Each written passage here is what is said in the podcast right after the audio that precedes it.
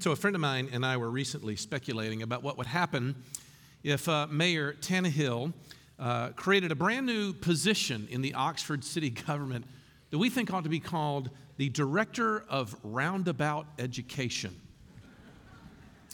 The job would involve all kinds of research, maybe some town hall meetings intended not just for the citizens of Lafayette County. We're so beneficent, we'll share the, the, the wisdom with people in surrounding counties as well, on how to properly navigate the complexities of the roundabouts in our city. But the problem we determined is this I mean, who exactly is going to take that job? Can you imagine the level of frustration someone has got to metabolize on a regular basis when they have to hear someone say over and over again, Now, how does this work? And you simply say to them, All you got to do is yield to the left. Just yield to the left. Just yield to the left. Oh, and don't stop when you're in the middle of the, of the roundabout, right? It would fry your brain to try to do something like that. But I also uh, think that as a minister, there are times, not always, where I have a measure of sympathy for the director of roundabout education. Because look, I'm at peace with the fact that it is my vocation to research Bible topics more than most lay people could, or even should for that matter. But I find that when there are certain objections that continue to come up about the nature of the Bible, I get a little frustrated. And most of them deal with questions about the reliability of the Bible. The reliability of the Bible. Over the years, I have heard the following kinds of statements come from the mouths of skeptics often. Things like this I mean, the Bible has been translated so many times. How do we have any idea what it really says? Or, how do we know this book wasn't assembled by a bunch of medieval monks or something?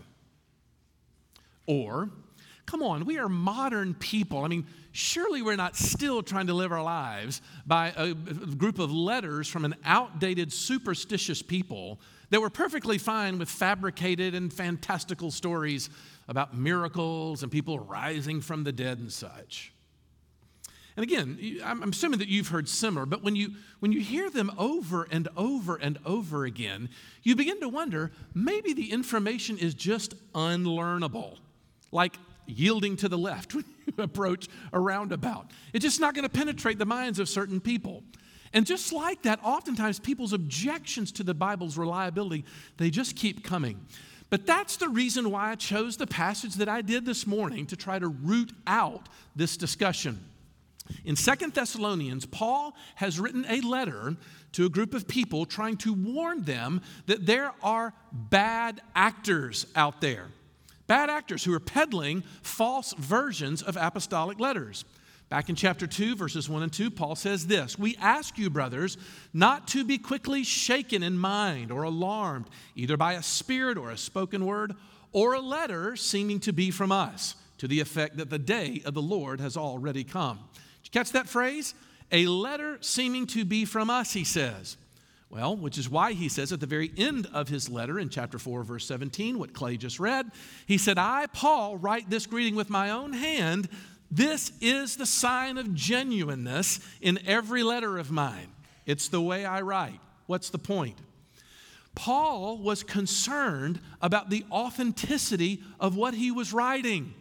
He cared about its integrity, so much so that he had established a method for verifying it by writing it in his own hand and not leaving it to his scribe to sign as was the custom. My question is Does that sound like some primitive ancient Near Eastern person who has a penchant for the mystical who's looking to pull the wool over his reader's eyes? No, it doesn't. It sounds like somebody who's concerned about the reliability of his record. And so should we. We should at least be equally concerned. And so, what I want to do something this morning is off the normal thing that we do for Sunday mornings. If you've been coming to Christ Pres for any amount of time, you know that it is our custom to simply march through sections of Scripture verse by verse and allow the text to speak for itself. And granted, my text this morning roots my message, but my points are extrapolated more from it. And so, what I want to do this morning is I want to address the Bible's reliability in the hopes that as we read it, we can do so with more confidence. And I'm going to begin by as recommending as strongly as I can a small little book by a pastor up in Louisville, Kentucky by the name of Greg Gilbert. And it's called Why Trust the Bible. And I'm drawing my comments this morning directly from that book in the hopes that you will go and get your own copy. It's that good, it's extremely well done. But Greg suggests that there are five big questions that have to be answered before you can establish what we might call a reasonable certainty about the Bible's reliability. And I find it to be a great summary of the kinds of questions pastors get all the time about this. In other words, we want to look first of all at this question of translation. We want to ask a couple questions about transmission. We want to find out whether these books are the ones that we need to really have and whether the trust authors were trustworthy. And then finally, whether they're even being truthful. So when I tell you we're going to speed past this, buckle up. We're going to very quickly. Let's start with that first one questions about translation. It's great to have the Gullets here because one of my favorite little memories of our trip there that we took about a month and a half ago, I don't think we even told y'all about this. But Ginger and I were walking through one of the markets in Rome as we were tra- traipsing around, and I saw a young Italian uh, teenager with a t shirt on. And all it said on the t shirt was, That's party. T H A T apostrophe S party. And it was kind of fun because I really wanted to go up to him and be like, do you know what that says? Because it doesn't make any sense at all in English. It kind of reminded me of those uh, tattoo artists who come in there, they, are supposed to put like a Chinese symbol on someone's arm because it's cool, and you tell the person that it means, you know, something exotic like strong spirit or something. When actually someone who really reads Chinese is like, no, it actually means empty head or something like that, right? The point is, we know how much confusion can result when people get translations wrong how much more difficult, they reason, must it be to understand Greek and Hebrew, these ancient languages, especially since it's been translated and translated and translated? Well, look, this is, I think, a perfect time to clear up actually a very simple misunderstanding, and it's simply this. The Bible that you have open this morning in front of you, in a book or on device, whatever, has been translated once, one time, from the original language into English. That's the only time it's been translated. What's being asked oftentimes when people post that objection, though, is what they're saying is no, no, something that's that far ago, something that took place that way back, we, there's no way we can understand anything that they're talking about because of the distance between us and them. And I simply want to respond as, as honestly as I can, saying that just, that's just silly. I'm going to grant that Greek and Hebrew to English is a challenge for sure. But the skepticism that some people apply to the Bible makes it feel a little bit like they're trying to avoid it rather than honestly engage in the questions in it. You know, for lots of people, it's an unsettling reality that they look and say, well, what about the fact that we have all these various translations or different versions of the Bible? right? You got the ESV, you got the KJV, you got the NSB, all these different things. And they get unnerved by that, but we shouldn't. Look, the translations are there, the different versions are there because language habits change. Meaning across time, words across time can oftentimes change slightly. So if you want to know how people talked three, two, three hundred years ago, the King James Version is probably your best bet. We here at our church have opted for the English Standard Version as our sort of uh, version of practice. But what will happen is, is if you take, and with modern technology, it's so easy to do, as you compare these different versions to, to a particular passage, it'll help you find out just where the translation challenges really are. And I think what you're going to find out is what most people find out, and that is that a lot of these things are nowhere near as mysterious as you might think. Okay, so translation problems is the first category. Secondly, though, some people have what we might call transmission questions. This objection is fairly simply stated. How do we know the, the, the people who made these letters, who wrote these things, copied it in such a way that they did it carefully without subtracting or adding things to it? Okay, so this is a good time to surface something that shouldn't, shouldn't be all that controversial. It's simply this we don't have the originals. They're not in our possession, at least as we know, right? History has yet to unearth those if they exist at all. But what we do have is we have copies of those originals, and we actually have a lot of them, about 5,400 of them to be exact. And each of them contain original language text from some book of the Bible, actually, all the books of the Bible. And you can actually go and look at these small, sometimes they're scrolls, papyrus scrolls, sometimes they're just little uh, parchment fragments that we have. But you can see these things in the museums around the world. But what makes these copies so interesting is how old they are. Because these copies and these fragments will date oftentimes from the third century AD, some from the second. We even have a handful from the first century AD after Jesus was resurrected. Now, look, in the interest of, of full disclosure, there are some differences in when you compare those different manuscripts. Uh, Greg cites a well known one from Matthew 27, verse 24, when you have Pilate at Jesus' trial. Remember when Pilate said this? I am innocent of this man's blood. That's the version that you have. But it turns out that we have a fragment that quotes the exact same verse, but it reads this way I am innocent of this righteous blood. And there's still a third fragment that reads this way I am innocent of this righteous man's blood. Now, look, the reason why I think that example is helpful is because it demonstrates a, few key facts about how people study these fragments.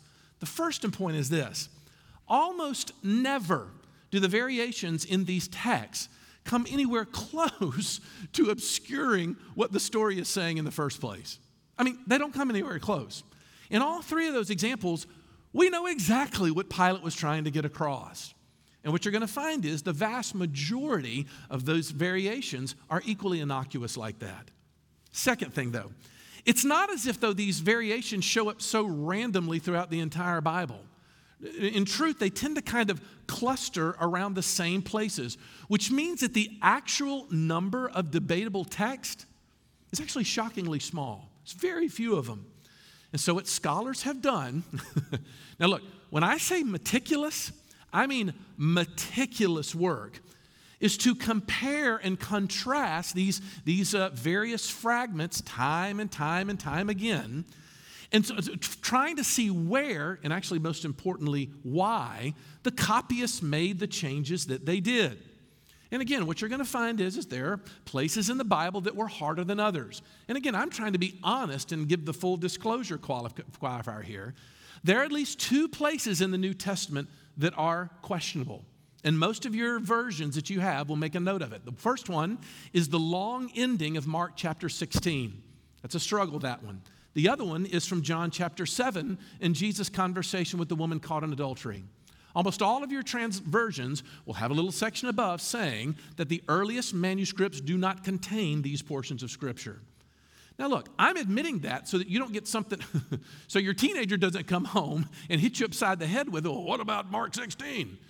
Yes, there are a couple of places that we struggle with, but you got to hear me. That is hardly a reason to say that therefore we have no idea what these original authors wrote. Not anywhere close to it. So the question of transmission can be a sticky one, but honestly, it's been done, has been a lot of work done to it. Let's go to a third question. What about these books? How do we know these books are the ones that were supposed to be here? And now I feel my deep kinship with the director of Roundabout Education again.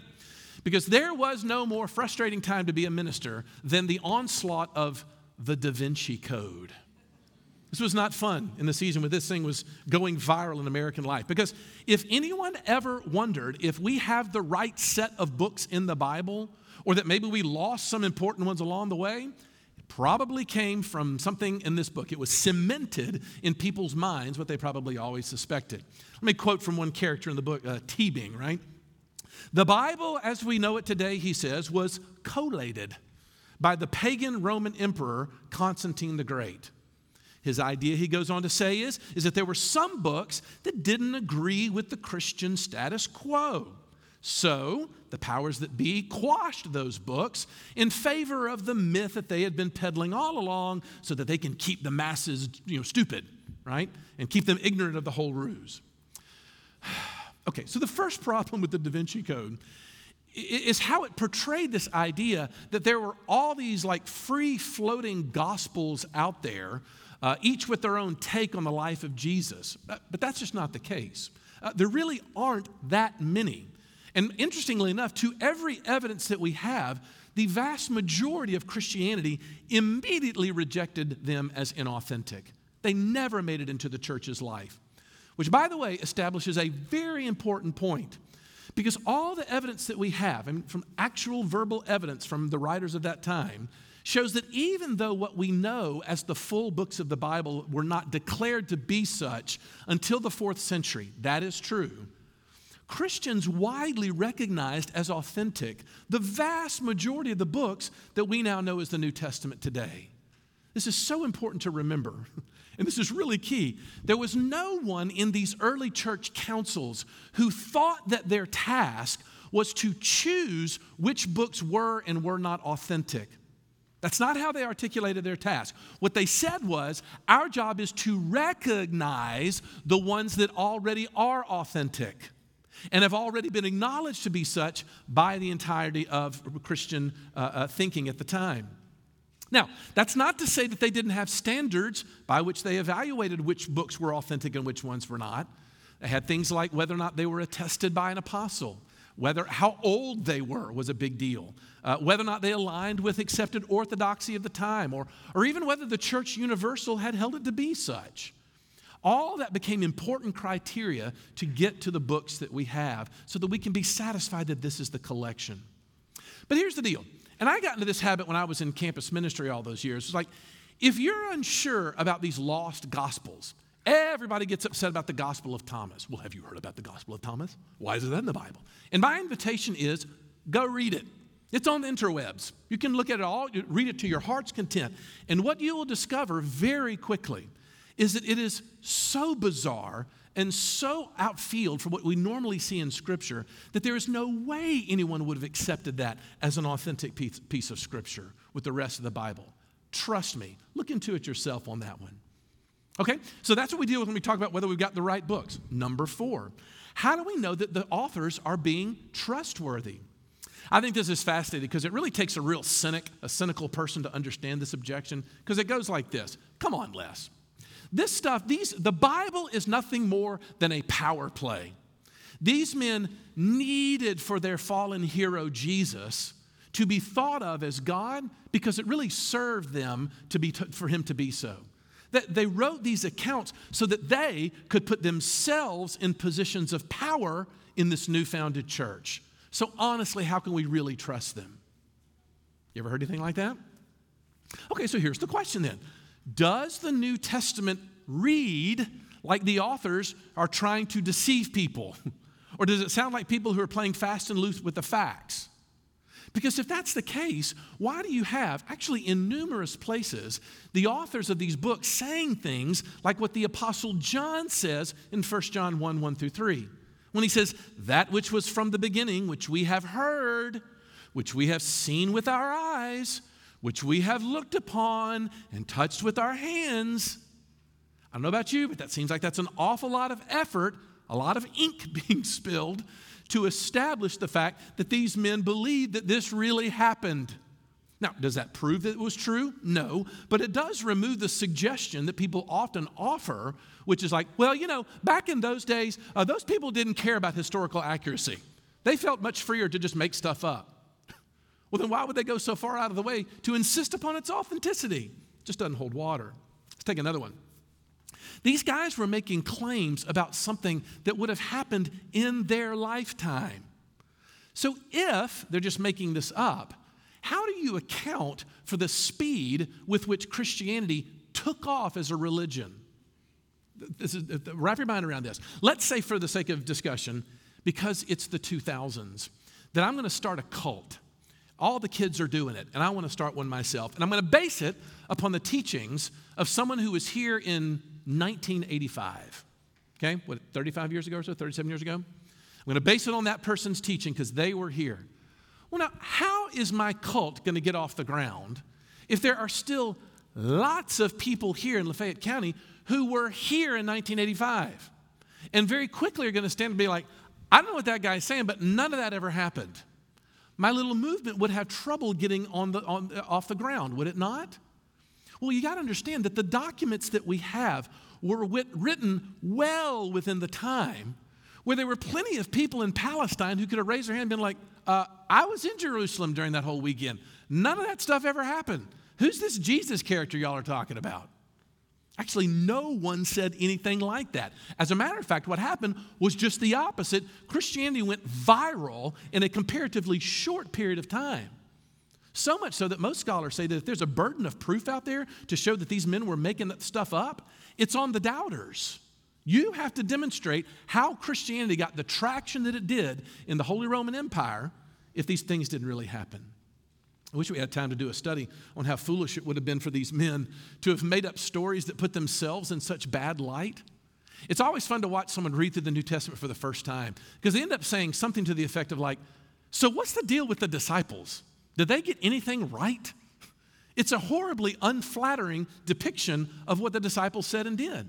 And do you honestly think that Peter is going to include a story with, again, his fallen hero who he made up about being resurrected, Jesus, calling him Satan in Mark chapter 8? Remember that? Get behind me, Satan. You don't have your mind on the things of God. Would he really have included that if he was trying to secure for himself a seat of power in the new church? Just wouldn't have happened. So, yes, these authors are quite trustworthy. But the final question we have to ask is yeah, but are they telling the truth? Are there any good reasons to think that what the New Testament writers wrote that they actually happened? I mean, maybe they were just mistaken. Maybe they believed it was true, but what if they got it wrong? And most of the time, this objection centers around the existence of miracles. The reasoning goes this way. They say, look, since those days, scientific discoveries have shown us how the world really works. And we don't need the idea of miracles to sort of explain weird phenomenon because we know that miracles just don't happen. Okay. There's a whole lot to unpack on that that we don't have time to. But look, in statements like that, just a couple should suffice. First, it's fair to say that ancient Near Eastern people who believed that miracles did happen, did they say that miracles only happened because they couldn't explain the science? Is that what you're suggesting that they did? Well, we had no idea what happened, so it must have been a miracle. And again, I'm not trying to be argumentative, but science still has yet to explain how a man can walk on water or how a man could be resurrected from the dead. And I realize that sounds strange, but my point is these people were offering supernatural explanations for what they saw. And what people rarely realize is you can't disprove the supernatural exists by saying science has disproven it. Granted, science may have proven that it's rare that those things happen, fine. But that's exactly what the biblical authors are saying. They're saying these things happen to us and we can't explain them. Saying that the science has explained it is just simply not going to do. Something equally important to remember, I think, is that when the, when the miracles are recorded in the Bible, they're never recorded as magic tricks. I talked about this when we went through Luke a couple of years ago. How when Jesus started to do a miracle, he didn't get up and he's like, hey, everybody, watch this, stand back. You know, and then he flew around Palestine or something, do something cool. That's not what his miracles were there. His miracles were there to say something about his message. He healed the sick because he, because he wanted to heal their sins. He walked on water so that he could be the one who the psalmist said is mightier than the waves of the sea. He fed the 5,000 because he needed his people to go and feed the poor.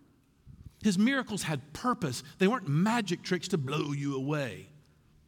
But of course, all those miracles pale in significance to the resurrection, right?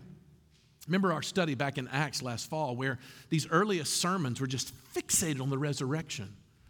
But have you ever thought about why that was the case? Well, it was the case because if the resurrection really happened, you have to take Christianity seriously. Because if it didn't, you actually should pity all of the weirdo Christians the most, which, by the way, is Paul's argument in 1 Corinthians 15. But is that true? Think about a couple thoughts here. First of all, do you realize that 10% of everything that we have recorded that Jesus said is a quote from the Old Testament? Think about that for a second. If Jesus rose from the, rose from the dead, you have to take his convictions as your own. And he thought the Old Testament was something that you could build your life upon. If Jesus rose from the dead, then he is the singular. He is singular in his knowledge of someone who died and who came back. You have to listen to him. It all hinges upon whatever he said because of his resurrection, which is the final question, right? So then, why did these early people actually believe that a man rose from the dead? Ah, we could go for hours on this one, y'all. We could talk very easily about how unlikely it would have been to allow the very first witnesses to the resurrection to have been women. No offense, ladies, but your testimony was not even uh, admissible in a law court during Jesus' day. So if you're going to make up a story about a guy being resurrected, you would not have had women be the first one who reported that it happened. But that's exactly what the New Testament says, exactly the report. We could also talk about the lack of another plausible explanation. I mean, seriously, how do we account for this meteoric rise of Christianity in the short three centuries made up in order to conquer the Roman Empire? Again, how do you account for that if someone was just making it up? We could also talk about the consistency of the disciples' story and how that story held together even after Jesus' ascension into heaven, and even in the midst of their being threatened to be killed for it. Come on, nobody dies for a hoax. Now, you may be saying, well, I don't know, I know a lot of weirdos who believe crazy conspiracy theories. Okay, fine, but not 500 of them. Because that's how many people the New Testament says observed Jesus' resurrected body. Somewhere along the way, especially with the threat of death for believing Christianity, somebody would have cracked. It would have spilled the beans on what really happened. But you know what? Never happened. Look how we could go on and on and on. But the reason for the exercise of going through this this morning is yes, I really want you to pick up Greg Gilbert's book uh, and read it, or maybe just have it for reference sake. But I also want you to realize how grave this is. Because what we're saying is, is that God, in His good providence, by the operation of His Holy Spirit, has preserved for his people for generation after generation after generation a mind bendingly reliable historical document. I, I, it does not go too far, and many have said it before, I'm saying it, that the Bible is the most reliable document in all of antiquity that we have. Like nothing comes close. The copies of Plato, the copies of, of Homer, whatever else, don't come close to how well attested we have from Scripture. I mean, they're not still questions? Of course, they're still questions. But none of it gets away from this fundamental, reasonable certainty that you and I can build our lives upon it. And if Jesus rose from the dead and he built his life on it, it means you and I got to do the same. It means that you and I have to invest some portion of our lives in the study of it it means that there is some sense in which what it means for me to build a household is to be in regular consultation with the Bible in the raising and rearing of my children. That there's a burden upon us to look and say that there's a future generation that we want to pass on to. Because I promise you, the second that the attacks come, it'll start on the Bible. That's where it starts. And so, with the other generation, we have to at least be aware that when Paul is standing up and saying, in Second Thessalonians. Look, I'm signing my name to this to make sure you know it's authentic, that he's looking at you and saying, and the Holy Spirit has preserved something just like it. It's reliable. Dig into it, see what you come up with. Let's pray. The Lord Jesus, we pray that you would guide us into that because we do, we get, we get confused, we get lost, and frankly, this is a lot of detail, and it was embarrassingly short time to spend doing it. But would you guide us into that and lead us into the truth of what your word is and show us the beauties that are contained in it? Not just interior, the theology, the way it knits together, but also the way in which you've preserved it for 2,000 years and why we're still standing up talking about it all these years later. Praise you for that. We lift our voices to you, Lord, hoping that you will take joy in what you hear. We pray it all in Jesus' name. Amen.